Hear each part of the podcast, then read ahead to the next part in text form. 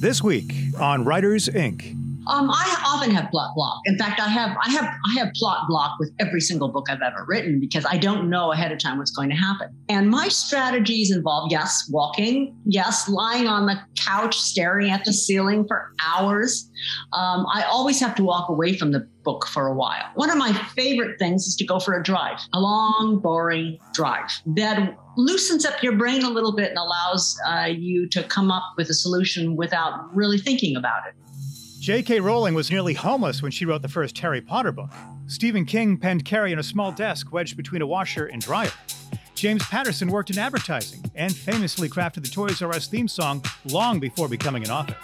Join New York Times bestseller J.D. Barker and indie powerhouses J. Thorn and Zach Bohannon as they pull back the curtain on some of the world's most prolific authors. Where did they start? What is their process? The biggest names in publishing all have origin stories, all have tips and secrets.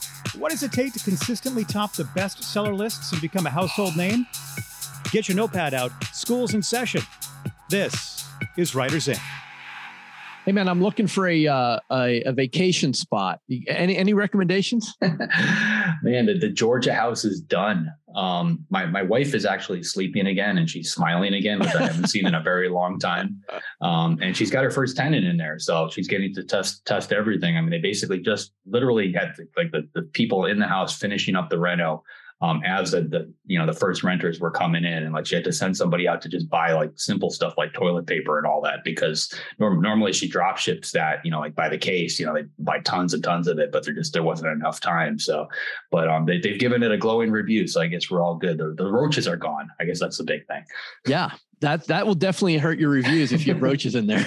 yeah, but no, she I mean she literally took this thing down, you know, not not to the studs, we didn't have to go that far, but you know, it was a full cosmetic cosmetic um redo, you know, floors, paint, you know, new wall coverings, brand new furniture throughout. So it looks like a brand new house. Um, I know the the pool house isn't quite done yet. Um, there's I think a couple more bedrooms in there and a bathroom, um, but the the main house is is finished up.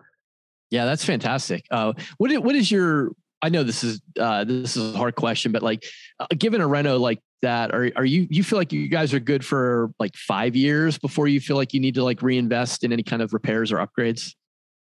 Uh, yeah, I mean, because we, you know, she's very careful in, in, what she chooses. So, like, the flooring was a little bit pricey, but you know, it can take a lot of abuse, and it's, yeah. it's all com- commercial grade stuff. Um, so anything that she replaced, you know, it, it's all commercial grade. Um, you know, so for the most part, that, that can take a lot of abuse. Um, you you expect certain things to break, um, but she replaced all the big things. You know, the hot tub is brand new, the, the pump and heater and all that type of stuff on the swimming pool is all brand new. Um, washer and dryers, I think there's three sets of them in there. Um, oh. I, I, think she replaced one or two of them, not not all of them, uh, but those are those are easy enough to to swap out. Um, you know, so we'll see, but it should be it should be pretty quiet for for a little while.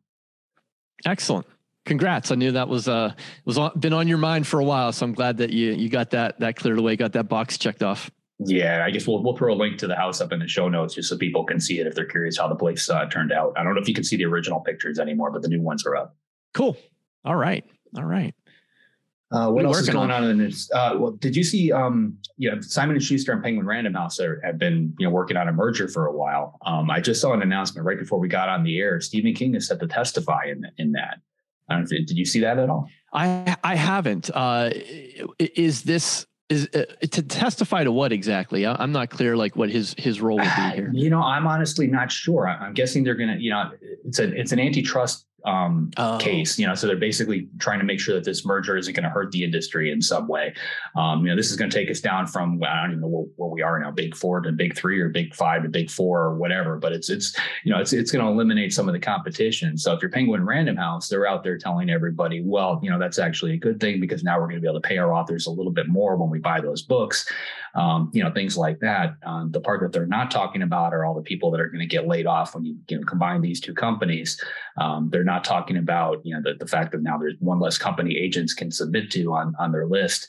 Um, those types of things. So, you know, obviously King is weighing in, you know, whatever they ask him from a very different point of view than, you know, most authors are, are at. Um, definitely not from the consumer standpoint. Um, so I'm really curious. I, I really don't know where he he falls on this. I don't know if he's for this merger or if he's against it. Um, I, I, believe he's with Simon and Schuster right now, so he's you know he's one of their their authors. So it's going to be interesting just to to hear his take on it. Is the inevitable conclusion that we're going to have one New York publisher and Amazon? Like, do you think that's where we're headed? well, eh, you know, it's it's it, the whole antitrust thing. It, you know, it's to make sure competition remains in the marketplace. But you know, that literally does come down to it could be just two companies, just like you said um, you know, whether they're going to take, you know, they basically would have to consider Amazon to be the same as, you know, like Penguin Random House and Simon and Schuster, um, whereas they might be able to, you know, paint them as a slightly different enough business model where they may not consider them to be, you know, on par with, not necessarily on par, that's not the right word, but not not similar enough where it's going to matter. Um, I, the closest thing I can think of, and I don't know if you remember this, but Sirius um, uh, satellite radio when they merged with XM satellite yes. radio. You know, it was two separate companies. They were the only two satellite radio companies out there. Um, but they painted a picture, you know, even though they were basically creating a monopoly in the satellite radio industry by combining, um, their real competition was everything else.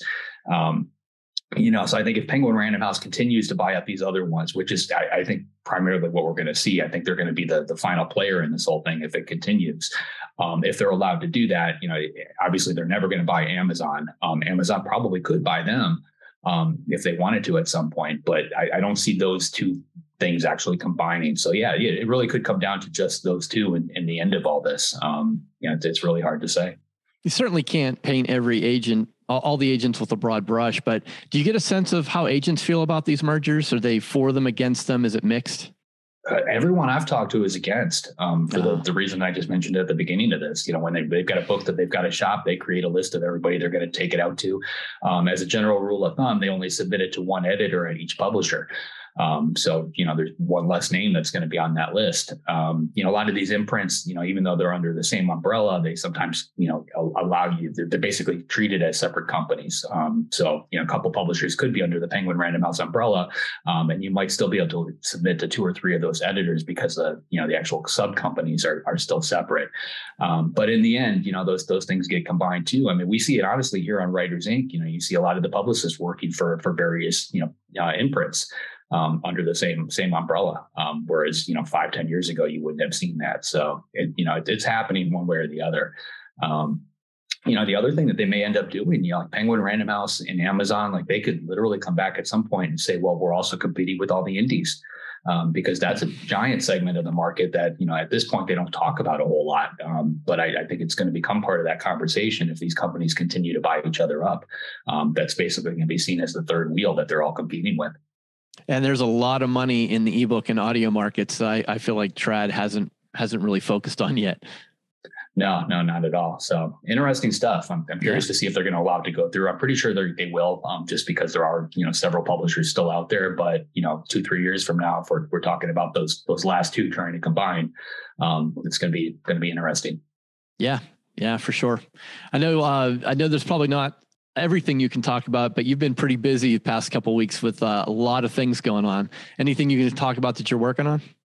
Um, no. All right, that, next. Yeah, no, it's it's it's funny because I you know I, I try to keep to a very strict schedule. So I, I sit down, I get my butt in the chair by about seven thirty, and I'm, I'm writing by eight o'clock. Um, I usually knock my words out by eleven thirty or twelve, and then I, I, try and grab lunch, and then you know from there until about three o'clock is is business stuff.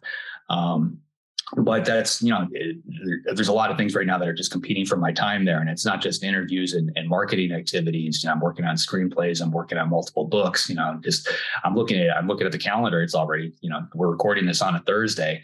And there's stuff i was supposed to do on monday that i haven't touched yet.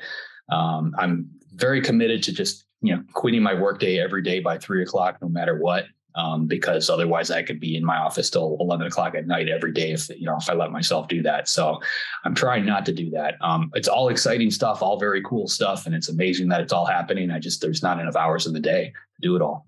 Yeah. Um, do you feel overextended, or are you are you kind of just accepting with where you you know where you are right now, and this is just a busy phase? No, I, I do feel overextended. I mean, in a lot of ways, I'm really trying to you know, make sure that I still put out a quality product no matter what I'm working on. Um, I, I don't want to, you know, cut, you know, short on one particular thing, you know, just to, to finish up another, um, and, and degrade the, the overall quality of it. And that's what I'm really struggling with. You know, there, there's things that I have to do that I have to absolutely get done.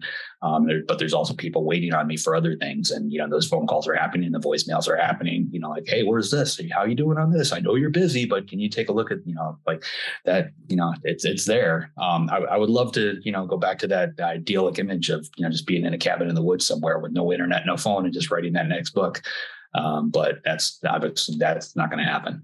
Yeah, that that's uh, that's just a reality of being a, an independent uh, creative. You know, you you and I've been bouncing a project back and forth for a couple weeks. And when I started working on that, I basically cleared the decks. And for two weeks, that was all I worked on, just every day, all day. But like you said, all the all the emails, the phone calls, those things are still going on, and, and you have to come back and address them at some point. So it, it, it's tough, but uh, I think you know the, the key is realizing like which things you need to feed and which things can kind of wait, and just trying to trying to walk that line. Yeah. Yeah. I mean, aside from all that, I've got, um, geez, five weeks left before my daughter starts kindergarten, oh. which is another, another weird thing to try and wrap my, my head around. Um, and there, there's a meeting on Monday where my wife and I are going to sit down with her teacher just to talk about her a little bit. Um, so I'm trying to make sure I'm present for, for that kind of thing too um, you know, it's my my wife has has been touting this as the best summer ever with her and, and Ember. And like she's purposely trying to just keep her busy and do all these crazy fun activities because she knows it's really the last time she's going to get a chance to do that. You know, once she gets on this the school roller coaster, you know, she's 18 before you catch a break in that. Um, you know, and from what I've seen with you know friends and family, that goes by quick. It does, and and and that is uh that going to kindergarten is a surreal moment. I mean, there are many moments in the parenting journey that that you'll always remember, but everyone I've talked to has can vividly remember the day they either drop their child off or watch them get on the bus for the first time, and it's uh, it's very mixed feelings. well, her her school is is literally 500 feet from our front door, you know, so we can we can walk it. But I'm pretty sure my wife will be parked like out in the parking lot of the school. Maybe her face might be pressed up against the glass of the classroom, just kind of watching as the, the day unfolds. Yeah. Um, but I, I, know when we go there Monday, we have to pick out her her cubby in the kindergarten room and help her, you know, decorate it and put her stuff in there and stuff like that. And just it, in a weird way, it almost feels like she's moving out, you know, like she's growing yeah. up. And so, yeah. Yeah. What's going on with you?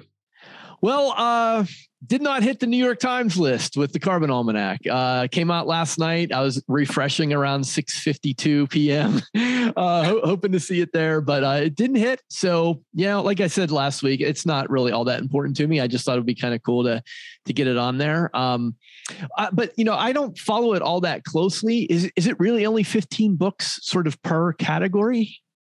That's it. Um, yeah. Yeah. You, you, checked all the categories, right? Because yeah. Like I, okay. I, I, thought I remembered years ago looking in a newspaper and the, and there it was like 50 books or something, but I, I, I think the times used to be longer. Um, I think USA ah. Today goes to like 150 or, or okay. something crazy. Um, yeah, but they're they're down to the 15. Um, okay. I I know the combined print and ebook. You know, you, get, you want to make sure you check that. Um, yeah. Because that's you know like you, you could be number one on one list and not appear on the other. Um, yeah. Just because of the way they they tally that kind of stuff up. Yeah. Um, and, and you definitely check the date on it, right? Because that like it, yeah, I'm pretty sure. And like, I don't, I'm assuming the the first the the week after publication is your best shot. Um, yeah. That's probably when most of the sales are coming in, and I'm pretty sure we would have heard from Seth in the in the disc, discourse group if if it did rank. But hey, you know, like I said, um, that that really wasn't the point, and and uh, the project is still a success. But uh, yeah, a l- little bit disappointment, personal disappointment. Oh, it's just like everything else. You just keep your head down and write the next one. Yep, yep. Just got to hit the next one. So. Yeah. Cool. All right. Let's take care of some business and then we'll get to the interview. Uh, I want to give our shout out to our great friends over there at Kobo Writing Life that empower you, the author, to take your self publishing career into your own hands. Remember, going wide is a book by book decision. So there's no long term commitment here. You can still uh, pursue TradPub if you're if you're publishing independently, and if you are doing that, you got to do it through Kobo Writing Life. You get to set your price, you keep all your rights, and you can do that with no exclusivity. A link in the show notes, or you can head there directly by going to kobowritinglife.com. All right, JD, who do we have on in the batter's circle today? This one should be fun. We've got Tess Gerritsen back. Um, she's a former medical doctor to, turned uh, New York Times bestselling thriller author. Um, she actually started out in romance, which is very interesting. Um, her latest novel is called Listen to Me, uh, and it released about a week ago. Here she is, Tess Gerritsen. Okay, so right now at this very moment, is there anything ripe in your garden? Uh, not well. I just I just uh, harvested some snap peas, but and the lettuce has already gone to seeds. But I'm waiting. I'm watching my tomatoes. yeah, I know this is uh, tomatoes are usually a little bit later in the summer, but snap peas are really good spring. So uh, I'll bet those are tasty. Yes, and uh, unfortunately, I missed I missed the lettuce. I was out of town when the lettuce like reached its peak. So come home and all you see is like stuff you have to pull out. Do you try lettuce in the fall when it when it cools off a bit? No, I haven't. Um, that's a good idea because I still have some seeds left over. All right. Well, there you go. I, I, had a, I had a couple beds in my backyard for a number of years and experimented with uh, different things. So some of those spring plantings you can you can try again in the early fall, uh, and sometimes they work. Yeah, well, I will definitely try that. And I'm watching my my green beans will probably not. I mean, they're just flowering now, so I won't have beans for another couple weeks at least. All right, tasty. Well, I'm getting hungry, so we better change the subject. Uh, okay. you are your wonderful new book, uh, the new uh, Rizzoli and Isles uh, novel. Listen to me is coming out. Uh, at, it'll be tomorrow if you're listening to the podcast in real time. Uh, book 13. Tell us about it. I didn't expect to write this book. Uh, you know, I, I, I felt that at book 12, I was done with Jane and Maura, getting a little tired of dealing with the same characters again and again. And that's, that's people who have long running series will often feel that way. They get burned out. So um, what happened was that I started hearing uh, the voice of one of the characters speaking to me. And it was Jane's mom, Angela. And I heard her say, if you see something, say something. And that wonderful Boston accent of hers. So I thought, well, okay, what is she seeing? And it got into this, it became almost a suburban mystery in my head. Um, what does a what does a housewife see from her from her living room window? What's going on in her neighborhood that has gotten her so alarmed? And why does her daughter, the homicide cop, not pay attention? Um, I would say the theme is really about how older women um, they don't listen to us anymore. yeah, I remember uh, it, it, last time we, we we talked about that, and so when I saw that that Angela was having a sort of a more prominent role in this story, I was like, oh, I see how Tess is manifesting that idea and thematically how that's coming through. Yeah, it's also the it's also a story about mothers and daughters. Um, you know how it's it's it's such an intimate relationship, and yet it can be fraught with all kinds of, of issues. Um, you know, I wish my mother was still here because I, I wish I had listened to her about a lot of things. Um, but as we get older, um, people, as I said, they stop listening to us. I think older women become very invisible our eyes are always on the gorgeous person, the young person, the you know the person with the with the blooming healthy skin. Um, but as we get gray haired, we vanish from sight, and that is what Angela is is feeling. Um, she has a lot to contribute. She's very clever. She's very observant, and she has passed on those things to her homicide detective daughter. Um, so why aren't we listening to Angela? uh, you know, I I live in Cleveland now, and so when I when I saw the mention, you know, of the Cleveland abductions in the book, that really kind of caught my eye. Uh, was that a story you were following at the time, or was that something you had to research? Oh yeah, I think the whole country was following that. That was just you know, kind of a, a shocking story that that that would go on for so long. Um, so I I know that somebody like Angela would be following that story as well. It wasn't. It hit if it hits People magazine. Angela knows about it. yeah, yeah. Uh, so the you, you mentioned uh, a few minutes ago uh, that you know this wasn't supposed to be a book that you were going to write. May, maybe not. Uh, what what sort of um, what's the catalyst or what's the tipping point where where you go from okay, this is an idea I may or may not write it to okay, now I have to write this. Uh, yeah, I think it's when it starts to get fun. um, I had originally thought, well, maybe this would be a nice short story. Angela, Angela plays detective. Um, but the more I got into it, the more I realized her neighbors are are really interesting to me. She has um, a neighborhood where there are some peculiar people. Um, and the main mystery for Angela is who are these people who've just moved in across the street? They seem to be secretive. They're a young couple. They don't um, they don't socialize. The curtains are always drawn. The husband is wearing a gun. He's putting bars on the windows. All these things that would um, would probably alarm a lot of us. Um, but certainly they alarm Angela. So uh, what I love is that she starts to enlist her neighbors in this. Um, she gets everybody involved, including the so-called former Navy naval SEAL across the street, who's always pumping iron in front of his open window. Um, so I, I like, I just loved the interaction of Angie with her neighbors, who she has over for Scrabble, where they gossip and they find out all kinds of you know tidbits that are going on. Um, but it, it's a Rizzoli and Isles novel that I never lost track of that. So of course there is a murder that Jane and Maura have to solve at the same time. And my big challenge was, okay, I've got two separate possible crimes going on here. How are these related? And that that was the challenge for me. And I, I think that um, once I, I got to the middle of the book and realized that I was having trouble tying them together, that's when, you know, my stubbornness kind of kicks in and I just I just want to find the answer. Do you have to go out on a walk or go for a hike or something to to kind of figure that out or how, how did it come to you? How did how did you resolve that? Um, I often have plot block. In fact, I have I have I have plot block with every single book I've ever written because I don't I don't um, have outlines. I don't know ahead of time what's going to happen. And my strategies involve yes, walking, um, yes, lying on the couch staring at the ceiling for hours. Um, I always have to walk away from the book for a while uh, because it, I know that something is has gone wrong. Either either the characters are doing something they wouldn't normally do, or I just really don't know a way to believably make everything happen. Um, but one of my favorite things is to go for a drive, hmm. a long, boring drive uh, travel in which you are not really, where you don't have to really concentrate, that also helps too. So staring out a window, uh, out of a plane or out of a train, um, I think that that loosens up your brain a little bit and allows uh, you to come up with a solution without really thinking about it. Mm. Are those drives in silence? Uh, music involved at all? Must be in silence. Must be.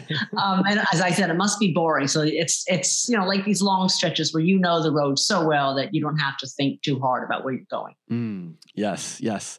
Uh, you know from a business perspective i'm sure your publisher was thrilled that you that you had another book in this series. Uh, do you feel any any sort of obligation to, to them or even to the readers to to just continue with it um, I know my publisher is much much happier that I had a Rizzoli and Isles book than than instead of some um, standalone thing because they know how to sell those and they know that there's a back there's a lengthy backlist that um, people will want to read the next um, in the story um, next in the in the series. I I've gotten to the age now where I write for myself. Um, I don't worry too much about what the market is waiting for. I write the story that's calling to me, and um, it, it's led to some, um, you know, some some detours over the last ten years. I mean, I've, I've written probably th- at least three books that were not part of the series just because uh, they spoke to me. That's wonderful. I, I love that. That's uh, it's aspirational too to get to that place uh, in your career or in your life where you um, you you feel that you can do that. And I know part of that the last time we talked was uh, some of the work you did with screenplays and documentary films, and, and with your son Josh. Um, mm-hmm. Are you are you still writing screenplays? Are you still dabbling in film? Yeah, well, um, I, I, I don't remember when we last talked. I think that uh, maybe Magnificent Beast had not come out yet, but it has since aired on PBS stations across the country. So yeah, we were that was great. It was fun um, doing a, a, a, collaboration with my son on a, a, documentary about of all things pigs, um, and uh, I have worked on a on a teleplay, um, which I mean, we get paid for it. It just hasn't gone into production. So, yeah, that's that's the nature of Hollywood. You write these scripts and people go, yeah, yeah, yeah, and then you get all the way to casting, and suddenly things fall apart. So, um, yeah, that was that was a good lesson for me. Is at least I love writing books. I know I'm in charge, and I know that somehow or other it will go into production, either as a self-published book or uh, with a publisher. Um, film film can be very frustrating. Yeah, JD has said that a number of times that uh, in, in, Hollywood, you, you just you never really know almost until like the film or the series premieres. Like you just you just it, things can fall apart at, at, the last minute. Whereas when you're writing, you're right. Like you, no matter what, if you have a manuscript, you can probably get it to market in some form or fashion.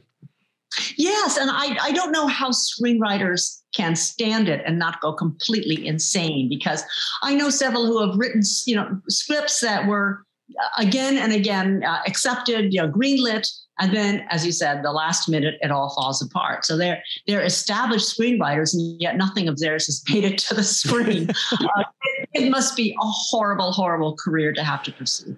Yeah, I, I, I can only imagine that if you have, you know, if you're if you're playing sort of the odds, you're going for the Pareto principle. Maybe you know you have one or two screenplays that uh, that do well, and then can kind of fund your ability to continue to write without having any kind of certainty or guarantee behind the others. Yeah, and the other thing that's really kind of sad about Hollywood is, um, you know, in the book in the book business, the older you get, the more established you get, the, the more your audience follows you. Um, Hollywood's all about youth. It's all about who's the hot new screenwriter now, and the guy who's been toiling away for 50 years and still can produce a good script. They get forgotten. So it's um yeah, that's the other reason it's it's really tough out there. Yeah, yeah, for sure. I, I want to uh, revisit your your process. I know for some writers, their writing process can can change or evolve over time. Uh, are you still handwriting your first drafts? Uh, still typing them back into the computer and revising from there? Uh, yes, I am. In fact, right upstairs right now is my next book, and it's um, I'm just handwriting the last the last scene. So um, I I just I can't I can't compose on a computer. It's so funny, and I think I've told you I can type. I think I was clocked once at 120 words per minute. So that is not my problem. For sure. Do you do you have a, a favorite pen or notebook uh, that that you like to use? Something that works well for you? Uh, Bic stick. That's it. It's blue. I like the blue because it stands out a little more. Um, and I just use unlined typing paper. Um, I don't like lines. I don't like notebooks. I don't like anything to get in my way. I just like plain old white paper. Wow. So your your handwriting is it is it uh, printing or cursive? Oh, it's cursive. Printing is just too short. I mean, it's too. It's it, it takes too long. Um, and I because I'm because I'm a medical doctor, I have, um, you know, medical shorthand that we use that really shortens things up. So, um, you know, have you ever looked at a prescription that a doctor has written for you and you what, what does this say? It's because he's used a lot of uh, Latin shorthand, and I, I do that. I use that a lot. For listeners who's under 30, we'll put a link in the show notes to the term cursive. You can look that up. Uh, I don't know why kids aren't using cursive. It's so much faster than printing. It really is. It really is. I, am kind of uh, surprised that you don't require lines. Now, are, are you sort of, uh, are you also doing like little diagrams and pictures and things? And is that why? Yeah. Yeah, I like the the freedom of no lines. Um, sometimes my writing gets bigger, sometimes it gets smaller. Hmm. Um, sometimes I can put little inserts um, on the side and you know little arrows and all kinds of little editorial notes to myself. Um, when you have lines, I think it um, it feels constrict. It feels constricting to me. Yes. Um, and my first drafts, yeah. So so it's just like just putting it out on the paper. Um, and then every so often I realize, oh, I need to fix this later, and then I will use a um, post-it note and just stick it on there, just a little note saying, "Fix this later." So the idea is forward momentum constantly. Mm. Um, I don't go back to edit unless something you know I really feel the need to. Um, but I think that editing slows down my process. Mm. Do you save the notebooks or refer back to them at any point? Um, I hold on to paper until it gets too messy in my office. And yeah, I, I, had promised my my uh, my papers to a um, a women's collection at a university here, but I've got so much now. I just don't. I can't imagine they really want it. you never know. I mean, uh, you know, I, I, think as we move more into a digital world, if you have some some primary documents that have been handwritten on real paper, there there could be some inherent value there.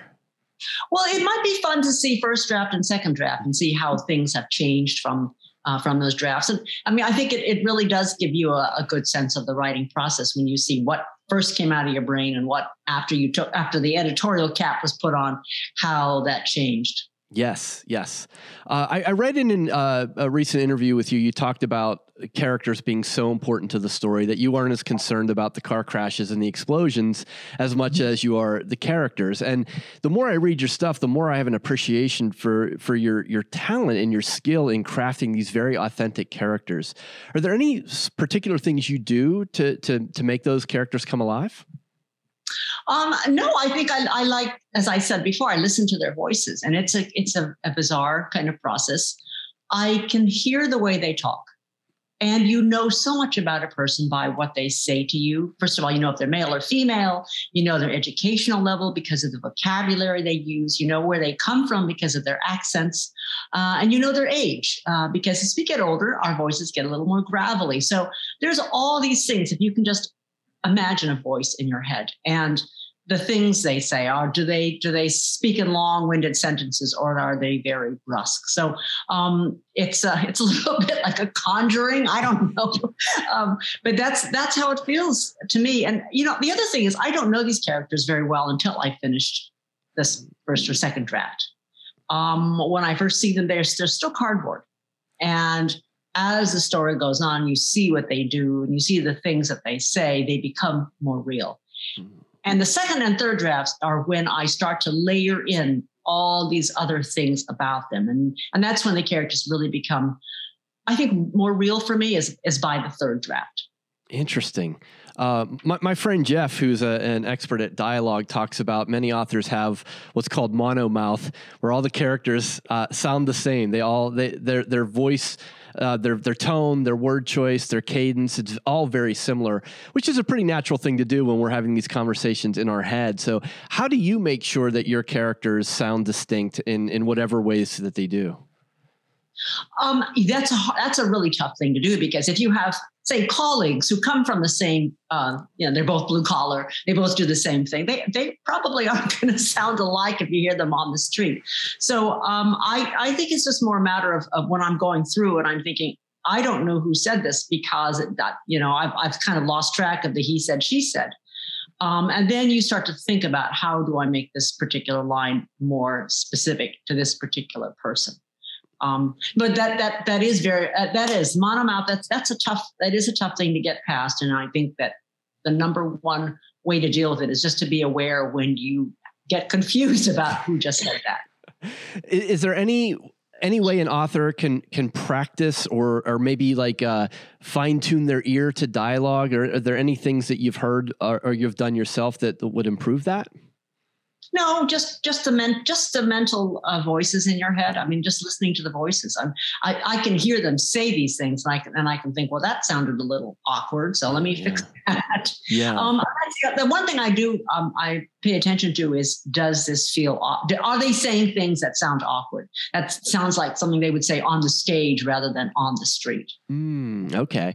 Do you ever read your words out loud? Your your uh, dialogue out loud? In my head, yeah. not out loud. I don't need to read it out loud.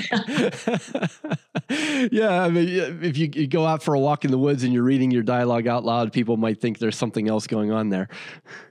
Oh well, they know who I, they know who I am. uh, I, I I feel very fortunate to, to be able to talk to you at, at this point in your career. You, have you've, you've had a, a very long, successive, uh, successful career. You've been very prolific, uh, and I think for a lot of listeners, um, you know, they they seem to think that. Uh, or they don't think this, but I think there's an assumption that, like you know, very successful authors just kind of appeared that way. Uh, but that that's not the case. Uh, can you take us back to the moment in your writing career where you thought, "I can, I can, I think I can do this. I think I can take a shot at this."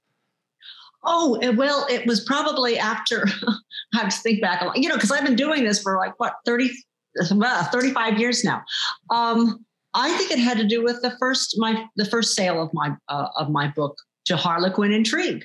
Uh, I, I, know people think, oh my gosh, she's a thriller writer, but she started in romance. Yes, I did. I started with romantic suspense, and it was that first editorial call. Um, and I thought, wow, I've been toiling at this for a couple of years. I had some unsold manuscripts. I had a couple short stories that I'd sold, um, but uh, that first call and that first check, that was important. Uh, it's funny how much um, getting a check in the mail makes a big difference to your spouse. you know, I think it's it's we know we're writers. Our spouses don't believe it, and that is the real challenge: is getting your husband and your wife to. Okay, dear. Yeah, I guess your hobby actually is going to pay off. Um, that's that's tough. So I think that that's when I thought, yeah, I can. Uh, somebody's paying me for this. I guess I could just do it again, um, and again and again. Uh, yeah. Did you have an agent at that time? I sold my first book unagented. Um, wow. And, you know, that was a great thing about, and it is still the great thing about romance publishers. A lot of them don't require you to have an agent. Um, so you can break, you can, you can get your foot in the door that way. I personally would recommend people do have agents though, because I think they get better deals for you. Um, and even though they take 15%, they are going to probably make you way more than that 15% um, commission that they are earning. Mm-hmm. This is a bit of a hypothetical question, but it might be fun to explore. Uh, had the ease of self publishing been around um, when you first got your, your first check, if you hadn't been able to sell that, do you think you were the type of person who may have pursued self publishing? Yeah, I would have. Yeah. I would have because that that was a way to get your voice out there. Um, and I still, you know, now that I'm writing like sort of odd books, or things that people aren't necessarily expecting. Um, if I was unable to sell that to a traditional publisher, I would have nothing against against indie publishing that myself. Yeah, I mean, you uh, you have a, a, very solid fan base, so uh, I'm sure that would not be an issue for you whatsoever. yeah, I think the the biggest challenge for me would be just the operational part of that. You know, yeah, how do you go about it, and all all the stuff that I really want an editor to take care of for yeah. me. Yeah, for sure. And uh, just leave you alone with your notebooks and uh, and and let you do what you do, right? Right, right. And that's you know that's what I love about uh, just just the job that we have um, is that people, for the most part, leave us alone, and we get we get to tell these stories. Um, and if you're lucky enough to be traditionally published, a lot of the the as I said, the operational stuff is taken out of our hands. We don't have to worry about that. We don't have to worry about designing a book cover or formatting or all these things. That is a, I'm sure that that is a big, that is a big problem for indie publishers is that it takes them out of the storytelling and into the business mode, um, which is a big distraction. Yeah, and and some folks don't want to be business people. They they want to be primarily writers, and so you know that makes sense. Yeah. Well, I uh, I, I figure uh, we, uh, uh, we'll end with a fun question. Uh, there's no right or wrong to this, obviously, but I, I feel like we're in a in a, a, great time of change. Maybe all people in history feel this way, uh, but I, I, have a lot of optimism for the future, and I'm wondering what you Tess are most excited about in the near future in the near future, a grandchild. honestly, really, I mean, we're most excited about the things in our lives, our personal lives. I mean, when I look at the landscape of politics and the country and what everything's what's happening, I'm I hate to I almost feel like I'm glad I'm older so I won't have to live and see what the horrible things that are coming our way. So I mean, you're optimistic. I basically am a doom scroller. Every morning I wake up and I say, "Oh my gosh, what's going on? When, when is the next pandemic? This this kind of a thing. So um, it um, it does feel it always feels like big things are happening. Things are about to change. Now there's war in Europe. Um, we just don't know, and it's um, it's a scary time. And I'm I'm more afraid for my children and grandchildren than I am for me. All right. Before we talk about the interview, I want to give you folks a quick reminder that if you are looking for a high quality, easy solution to your book formatting, you got to get Atticus. It was literally this week. I was working on a project and I couldn't remember what the latest version of my document was. And I thought, oh, wait a minute, it's all in Atticus. So I popped into Atticus. Uh, I went to that particular book and because you can write in Atticus as well as format, I knew I had the the latest version. So it's just another example of how uh, useful uh, uh, Dave Chesson's product is, the, the guy who, who did Kindlepreneur. So if you're looking for a great solution to book formatting um, that is uh, always always updated and always available, make sure you check out Atticus. All right, let's talk about Tess. Uh, uh, you know it's it's such a, a, pleasure for me on the return interviews because we've sort of cleared we've cut through like a lot of the you know the introductory stuff. And so uh, it was a, it was a great pleasure talking to tess again. I'd love to hear the gems you pulled from it. Uh, I was writing down gardening tips to be honest with you. you know, gardening is one of those weird things like I've never been able to wrap my head around it. And the house that we bought here in um, New Hampshire, the woman who had it before us, she was like a, you know, a hardcore gardener. Like she ran the garden club for the island. Um, you know, she had pictures in magazines. Like we, we got flowers in the backyard that literally lit up red, white, and blue for 4th of July. Like wow. they, they, they, bloomed those colors that time of the year, you know, every, every July 4th. And I've got, I can't even grow the weeds, you know, properly. Like I, I, I'm, I'm terrible terrible. So fun hearing you guys talk about that. Um, she brought up a couple really cool points. Um, you know, Tess being a, a pantser, you know, she brought up uh, plot block. I, have never heard that term before, yeah. but, but, but I wrote it down. I, I thought it was so cool. Um, and, and how she, you know, she basically has to step away from the book in order to figure out what, what comes next. And I've seen so many early authors, you know, make that mistake where they, they run into a brick wall and they stare at their computer you know, and just, you know, type this sentence, then hit delete, type another sentence, hit delete. And, you know, sometimes all you really have to do is just take a step away. You know, that's, that's why I go for a run every day. Um, you know, she had mentioned going for a long drive. Um, yeah, anything like that that just kind of distracts you from what you're doing. Your, your brain is a phenomenal thing. It, it, you know, it continues to work that problem, whether you're, you're thinking about it consciously or not. Um, and those answers tend to pop into your head um, when you're, you're not thinking about it. Um, I love the fact that she yeah, writes in in um, by hand and like that was and, and, like she's taking it to a whole other level. Like she's not even on paper with lines. Right. And like writing in cursive. Like i can barely even write my name and, and read it the next day. Um, i can't imagine writing an entire book down that way. But you know it just it shows you know everybody's process is just totally different. And you know every author they just kind of dial into the you know whatever works for them and, and just go with it. Um, you know she had mentioned that her characters don't become real until she gets to the, the third draft. Um, you know that that's important too. And we, we kind of touched on it last week. Um, you know, the, the, the author that we had, had on had mentioned that she just kind of paints, you know, a very brush, you know, wide stroke type the novel the first time around, their first draft. And then she goes back through and then she fills in her dialogue and her, her clothing and all that kind of stuff on her second and third draft. Like each pass, she kind of makes it, you know, brings it a little bit closer.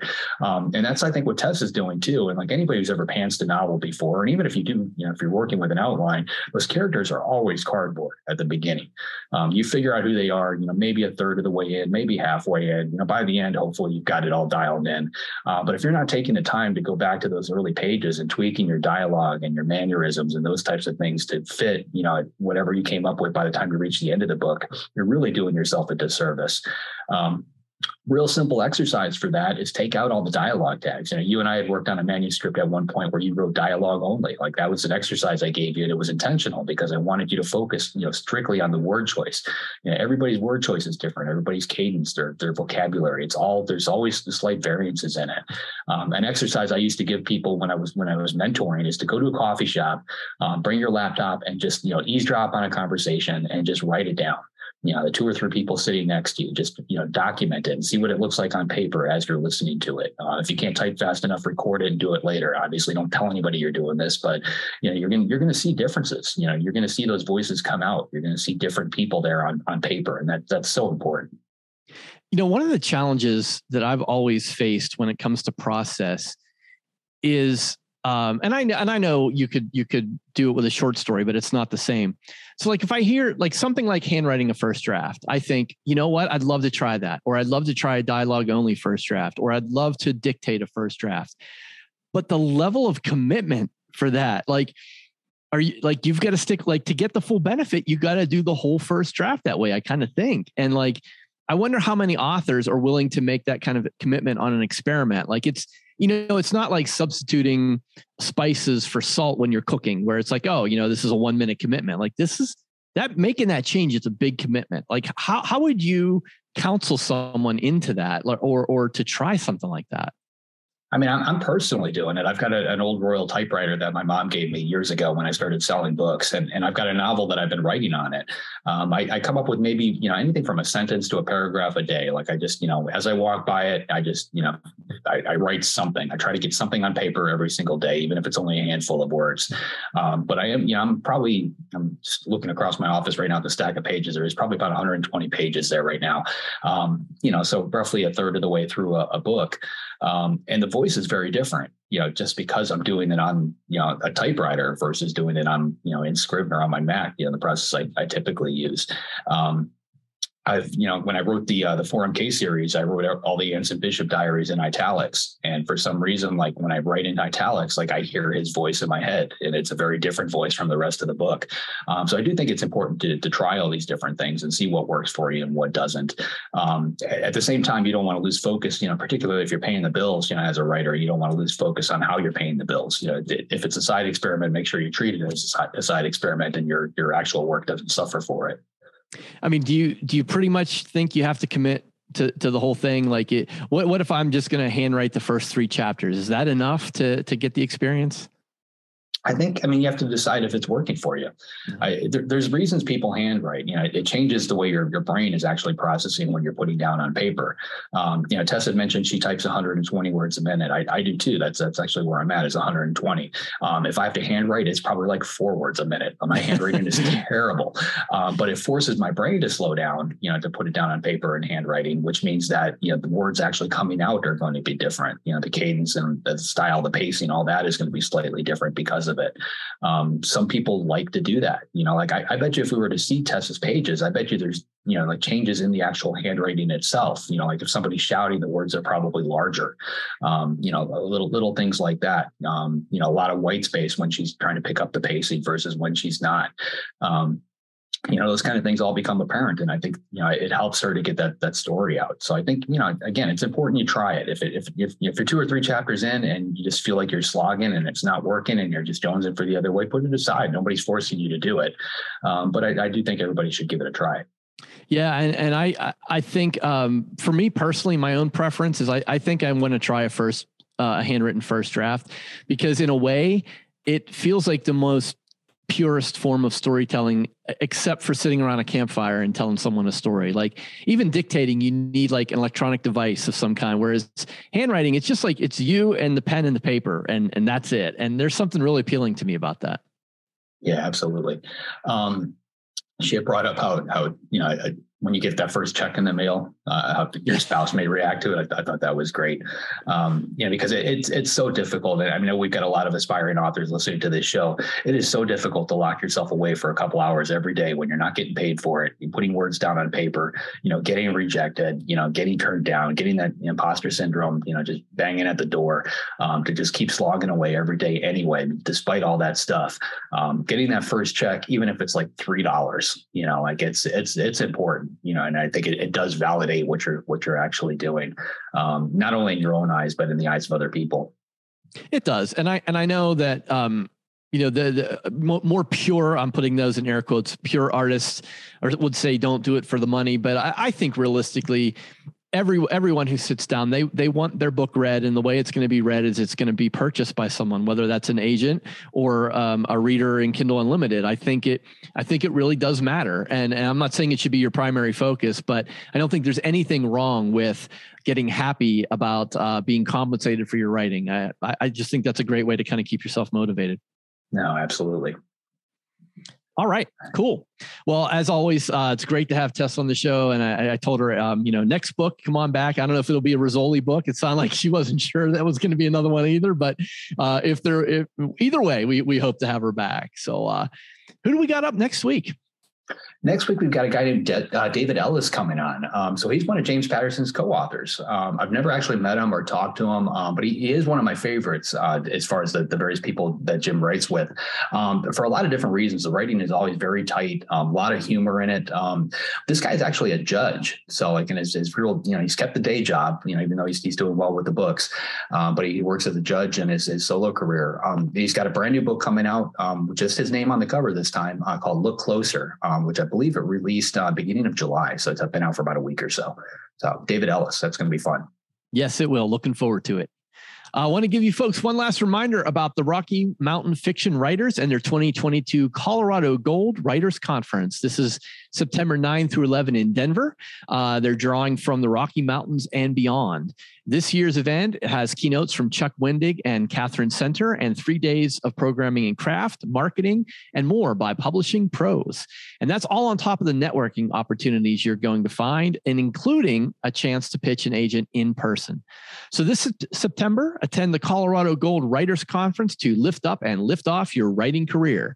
You can register today or find more info at rmfw.org slash conference dash 2022, and there will be a link in the show notes. If you'd like to be notified as soon as new episodes publish, make sure you go to writersinkpodcast.com and sign up now. We'll see you next episode and have a great week of writing. Thanks for listening to this episode of Writers Ink.